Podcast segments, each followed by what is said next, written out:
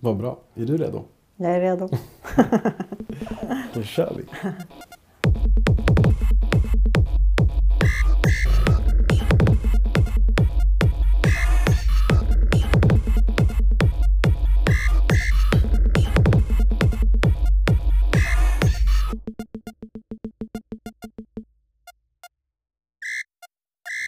Välkommen till podcasten Ett steg fram. Jag heter Jared Tillahun Sedelund och är dansare, koreograf och konstnär. Jag har dansat och varit aktiv inom fältet i över 15 år och har jobbat med dans både internationellt och nationellt. Ändå känner jag att det inte är sådär jättetydligt hur jag ska göra om jag vill påbörja nya internationella samarbeten. I den här poddserien har jag intervjuat framstående personer inom branschen för att bolla vad de tycker är viktigt att tänka på utifrån deras erfarenheter. I det här avsnittet pratar jag med Anna Efraimsson som är både konstnärlig ledare och verksamhetsledare på MDT, Moderna Dansteatern i Stockholm. Jag blev nyfiken på hur hon har jobbat med internationella samarbeten där och innan. Vad var det som gjorde att hon började jobba med scenkonst? Hej Anna! Hej! Hej! Kul att du är här. Tack. Jag tänkte att eh, du först skulle få berätta lite om din bakgrund i dansfältet. Vad var det som lockade dig och hur har du hamnat där du är idag? Jo men eh, det började väl... eh, Jag var jätte, jätteintresserad av skådespeleri när jag var yngre. Och upp till kanske 22, 23. Och då var jag i Paris och jag pluggade ett år teater där. Och så bara bestämde jag mig för aldrig mer igen. Hatar teater. Hatar att vara skådis och typ försöka eh, göra som olika dumma regissörgubbar säger. Det var ju också lite sexism och sånt där i Paris också. Men, eh, och sen när jag kom hem så pluggade jag kulturvetarlinjen. Jag tror jag pluggade film då. Och så var det en kompis som frågade, vill du producera en dansföreställning? Jag bara, ja men jag vet inte vad det innebär alls, men jag är på.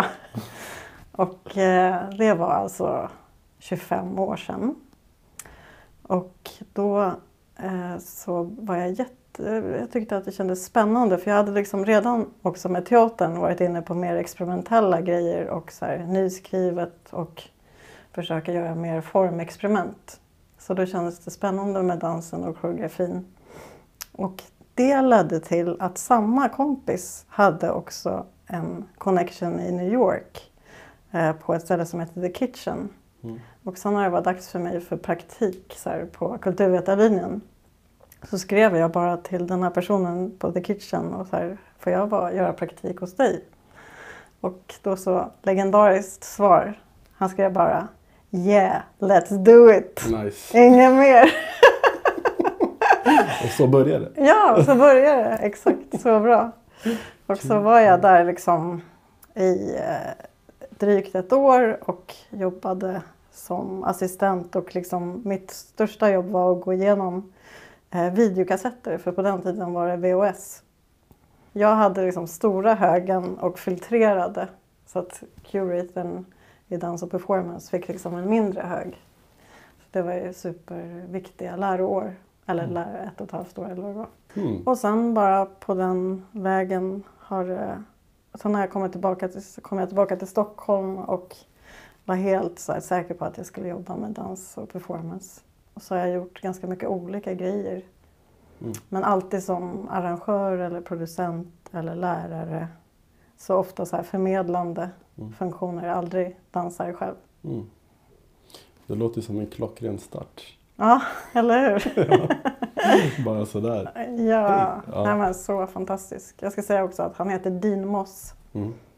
Hur gick det att producera den här första för dansföreställningen? Ja, den, den var faktiskt ironiskt nog på Skeppsholmen. ja. Och det var inte i, på MDT utan det var på ett litet ställe som hette Art Node. Men det gick bra, det var kul. I efterhand så tänker jag att jag gjorde så några grepp som då, jag visste inte att det var liksom kul men jag tycker det var kul, är kul nu att liksom jag hade massa, arrade massa stödfester och det var så vi fick in pengar till produktionen. För det var ju en så här låg budget verkligen. Mm. Men så det är också ett sätt att fundraisa och Mm. ha liksom fester och sälja öl. Absolut. ja, det är extra bra på somrarna. Exakt. Hur ser det ut när du programlägger? Brukar du, brukar du leta upp konstnären, föreställningen eller är det de som letar upp dig? Ja, men eh, jag jobbar ju på MDT sedan två år tillbaka. MDT Moderna Dansteatern. Och eh, jag började alltså där januari 2020. Så jag har mest jobbat med pandemin. Och det har ju varit väldigt speciellt att programlägga under pandemin. Så jag måste säga att det liksom jag har typ visioner om hur jag ska jobba sen. Men jag kan berätta lite om hur jag har jobbat nu och också det som också kommer säkert gå igen i hur jag jobbar sen också. Men, eh, men det är en så himla bra fråga och det känns som att det är någonting man också vill sprida mer. Mm. Hur, det är, hur går det till egentligen att komma in på scenerna? Och vi vill jobba för en ökad transparens inom det här. Eh, Just nu så har vi startat sedan ett år tillbaka en mejladress som heter programming Mm. at MDT. Och där kan alla skicka, vem som helst som är intresserad, skicka dit. Och eh, vårt mål är att alla ska få svar. Ibland så eh, kan det ta lite tid men ändå att så här, då kollar vi på allt förslaget och ser om, om det kan vara intressant eller och ofta, det vill jag också säga, att ofta det är my- mycket som är intressant men man har bara ett visst antal platser Mm. per år.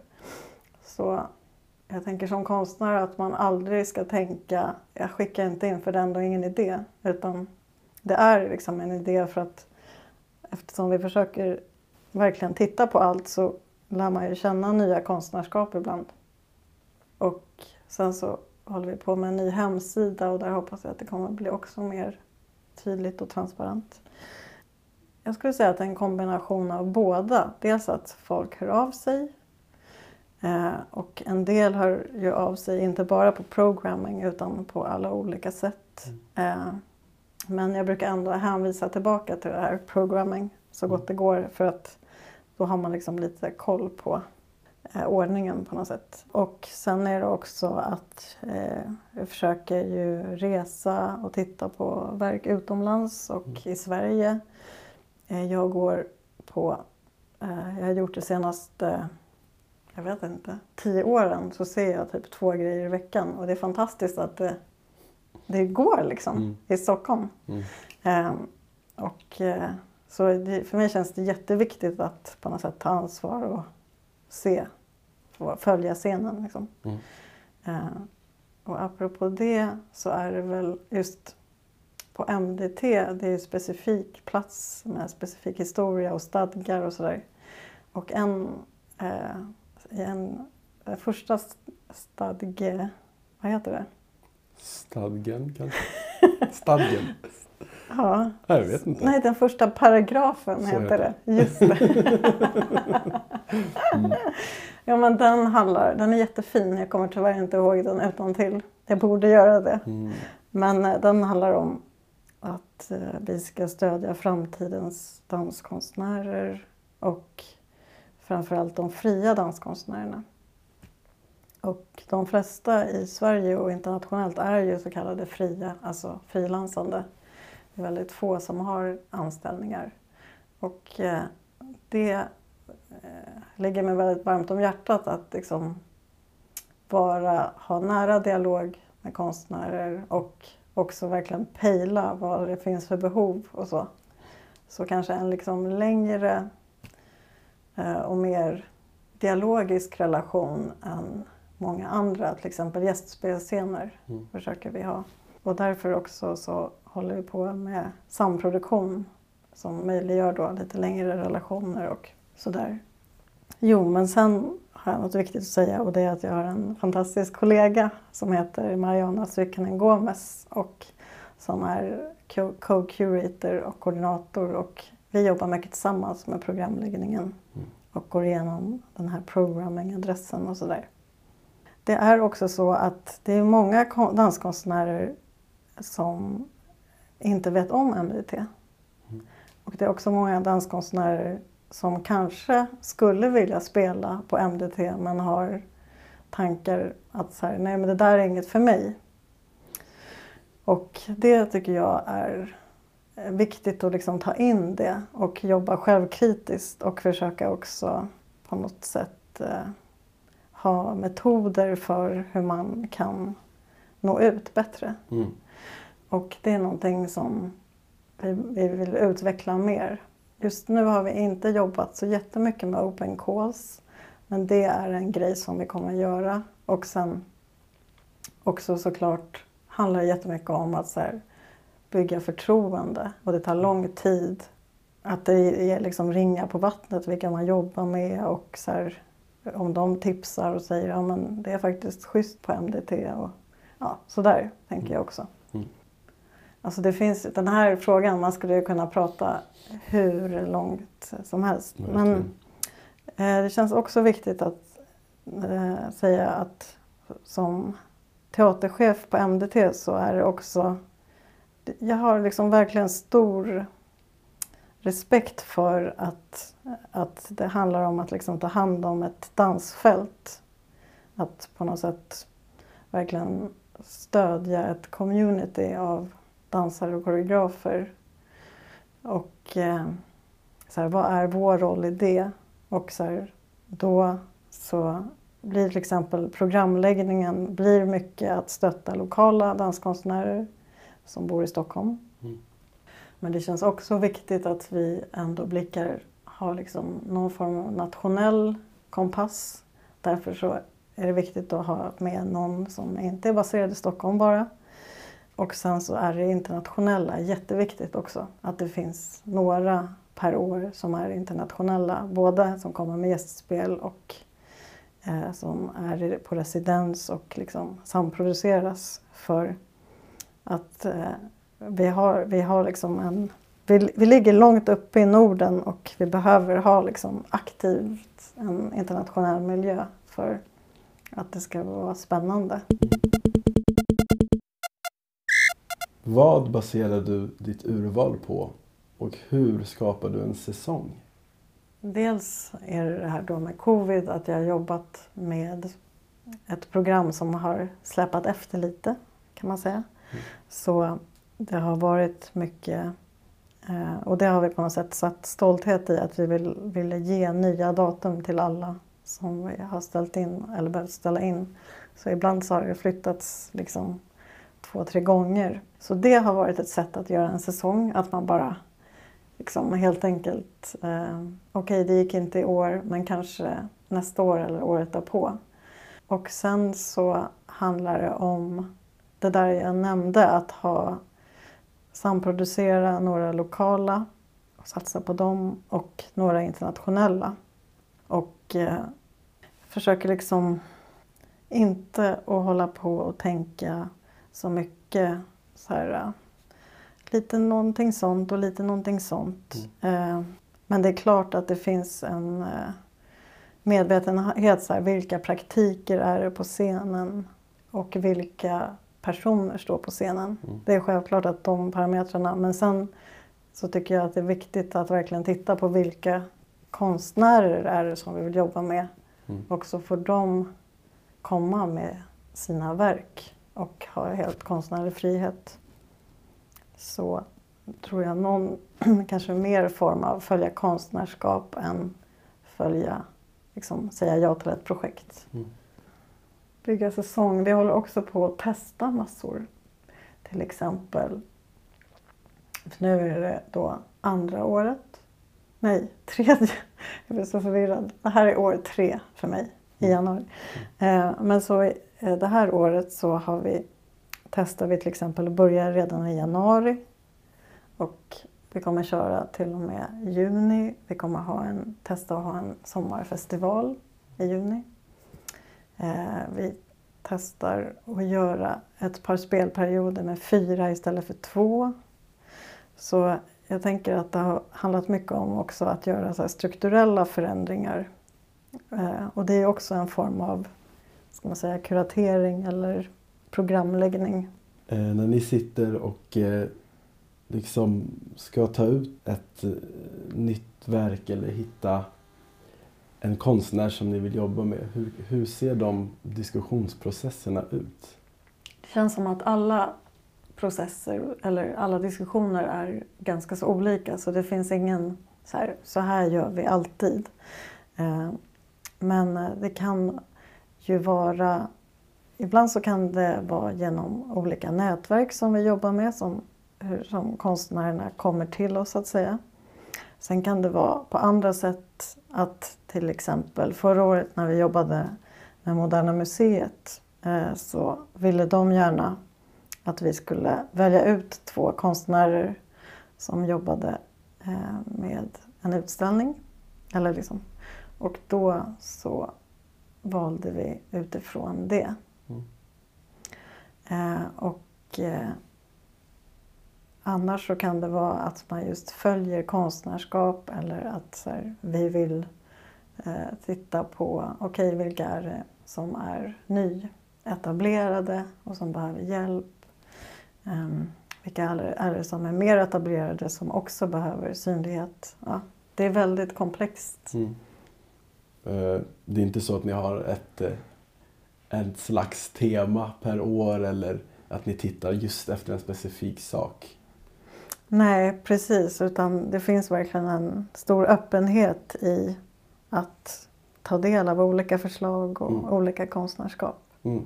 Okej, okay, så att programlägga, det vet jag själv att det lätt kan vara så att ah, jag kommer på någonting och så vill jag bara göra det nu, nu, nu. Men så måste man typ ha skickat in en ansökan två år i förväg och så vidare för att det ska bli något. Hur lång tid i framtiden programlägger du? Precis, det är också pandemirelaterat då men eh, som nu har vi liksom hållit emot lite för att inte eh, lägga för tidigt. Så nu håller vi på med 23. Men det är ändå ganska långt i förväg ju. Mm. Det är ett år i förväg.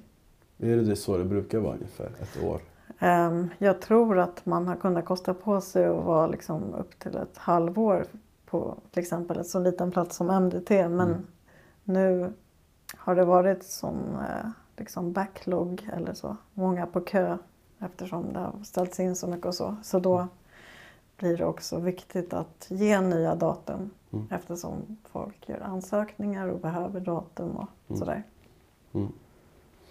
Och du som arrangör i det mm. här fallet, hur brukar den första kontakten se ut med en konstnär eller en producent?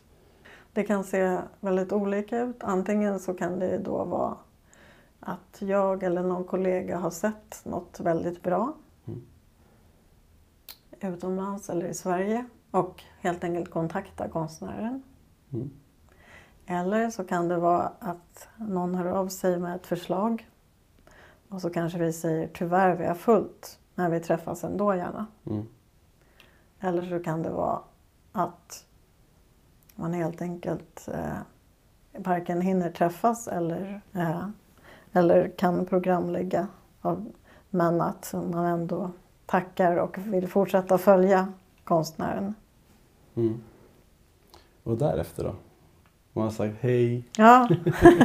Vad händer sen? Om det nu finns eh, möjlighet och plats till exempel. Ja, precis. Ja, men då, då kan det bli så att eh, om man kommer fram till att vi ska samproducera eller visa ett gästspel. Eller så kanske det kommer fram till att ja, men vi vill gärna fortsätta följa ett litet tag till. Det kanske helt beror på var konstnären är liksom, och vad han jobbar med just nu. Men det är spännande. Att det inte heller alltid är så att det måste finnas kanske ett specifikt verk just, ja, just för det. den platsen utan Nej. ett konstnärskap. Verkligen. Jag kanske håller på med något och dansar omkring ja. någonstans i mitt vardagsrum och har något tema för mig. Men så verkligen. då kan det vara intressant för dig att följa min utveckling där kanske också. Ja, men verkligen. Mm. Och eh, vi brukar också gärna be folk att bjuda in oss till grejer. För man försöker ha koll men man har ju inte koll på allt. Nej. Så det är också liksom bra.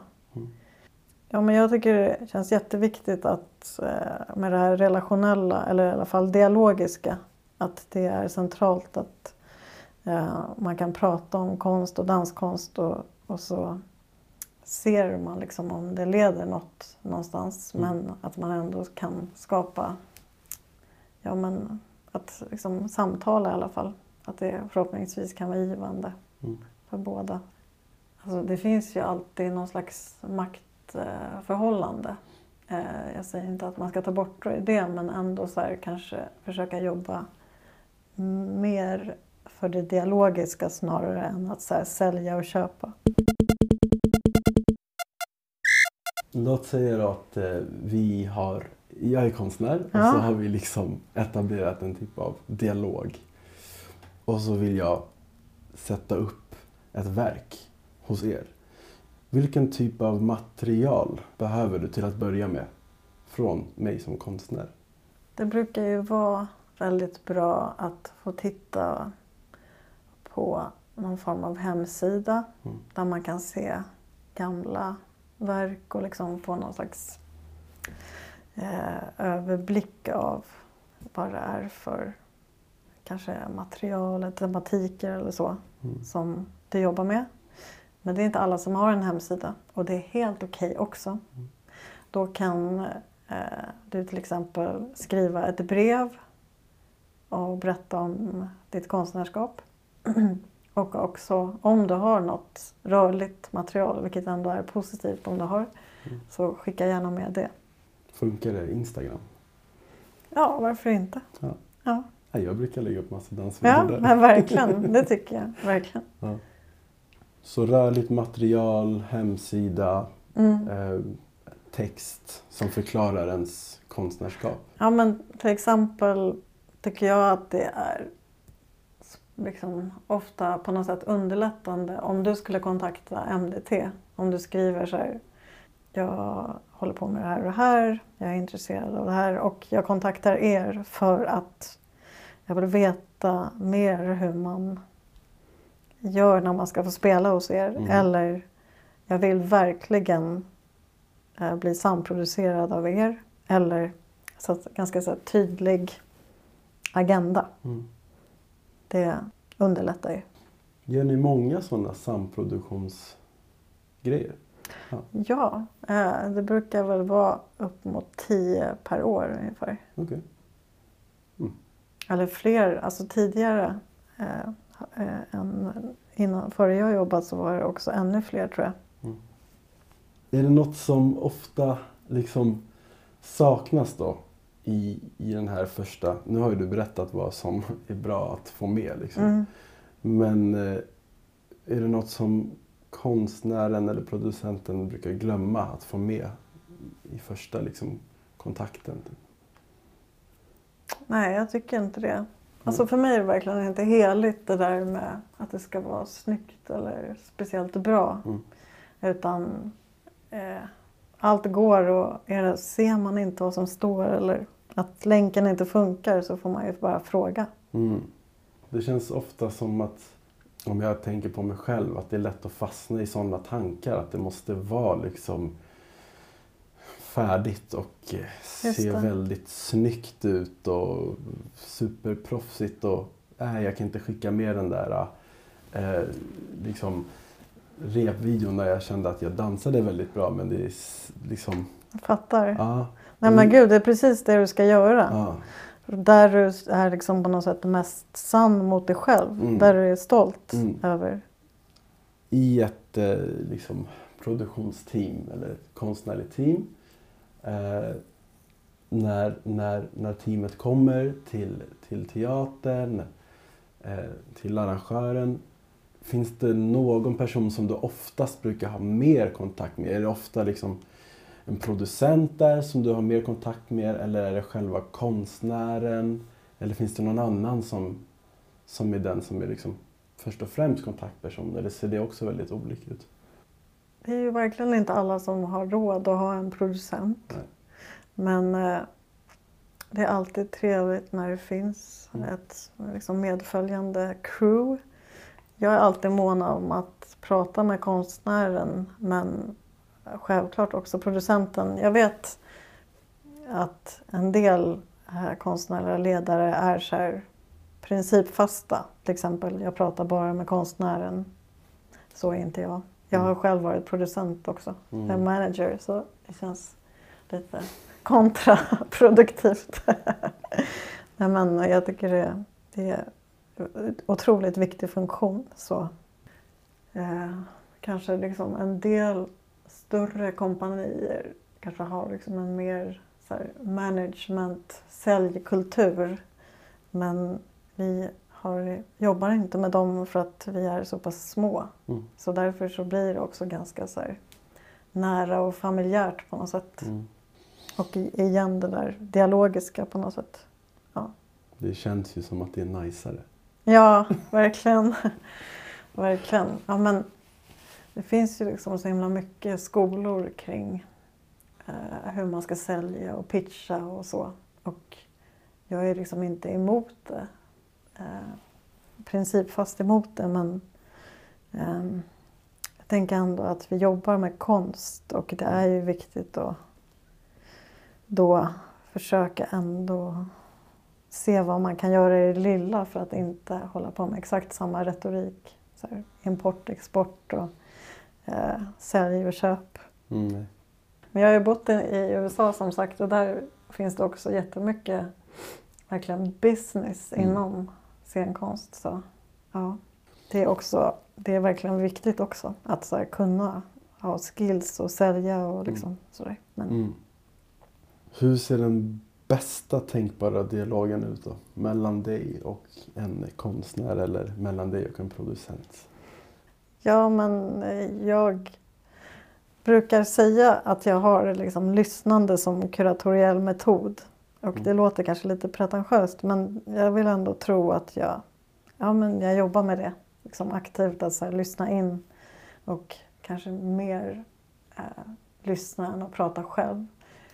Så det är idealt för mig. Och sen så känns det såklart ändå viktigt att eh, liksom synas och göra sig, eller på något sätt göra sig synlig och säga vad jag har för ståndpunkt. Så Mm. att eh, det är inte att så här radera mig eller gömma mig så. Eh, men det är nog idealt att eh, ha dialogiska och lyssna mycket. Det var någon otroligt bra person. Jag tror det var när jag pluggade till curator som sa att man ska lyssna, inte bara lyssna, man ska lyssna efter vad som inte sägs. Mm. Det tycker jag är så bra. Det brukar jag också säga när jag undervisat. Alltså att försöka lyssna mellan raderna på Mm. något sätt. Mm. Att så här, vad är det som... Ja, och så här på kroppsspråk och allt. Mm. Det är, är jag nyfiken på. Men sen idealt är det också att ha en dialog om så här, det beror på liksom vilket stadie man är i sin process. Liksom första samtal där man försöker förstå ett konstnärskap. Mm. Då kanske det handlar om att eh, ställa frågor lite grann och ja, men att då förstå på bästa sätt hur den här konstnären jobbar. Mm. Sen om det är att man har kommit så långt att man ska programmera ett verk då känns det jätteviktigt att lyssna in. Vad behöver verket Mm. och konstnärerna? Och då känns det idealt Mm. på något sätt. Och vad vill du ha från konstnären eller från producenten? Jag ska inte vara för cheesy nu och bara säga så här, äh, mellanmänsklighet. För det är ju ändå någon slags också professionalism vi pratar om. Ja. Ehm, nej men att helt enkelt möta upp. Jag tänker i alla fall inte att i, i min, mina dialoger så behöver man inte förbereda sig. Alltså om det, frågan kommer lite Mm. från det så. Utan att det handlar liksom om att ta det här och nu och hur kan man eh, vara nyfikna på varandra och liksom Mm. mm. Bra konversationer och en bra dialog. Och, Ja, ja.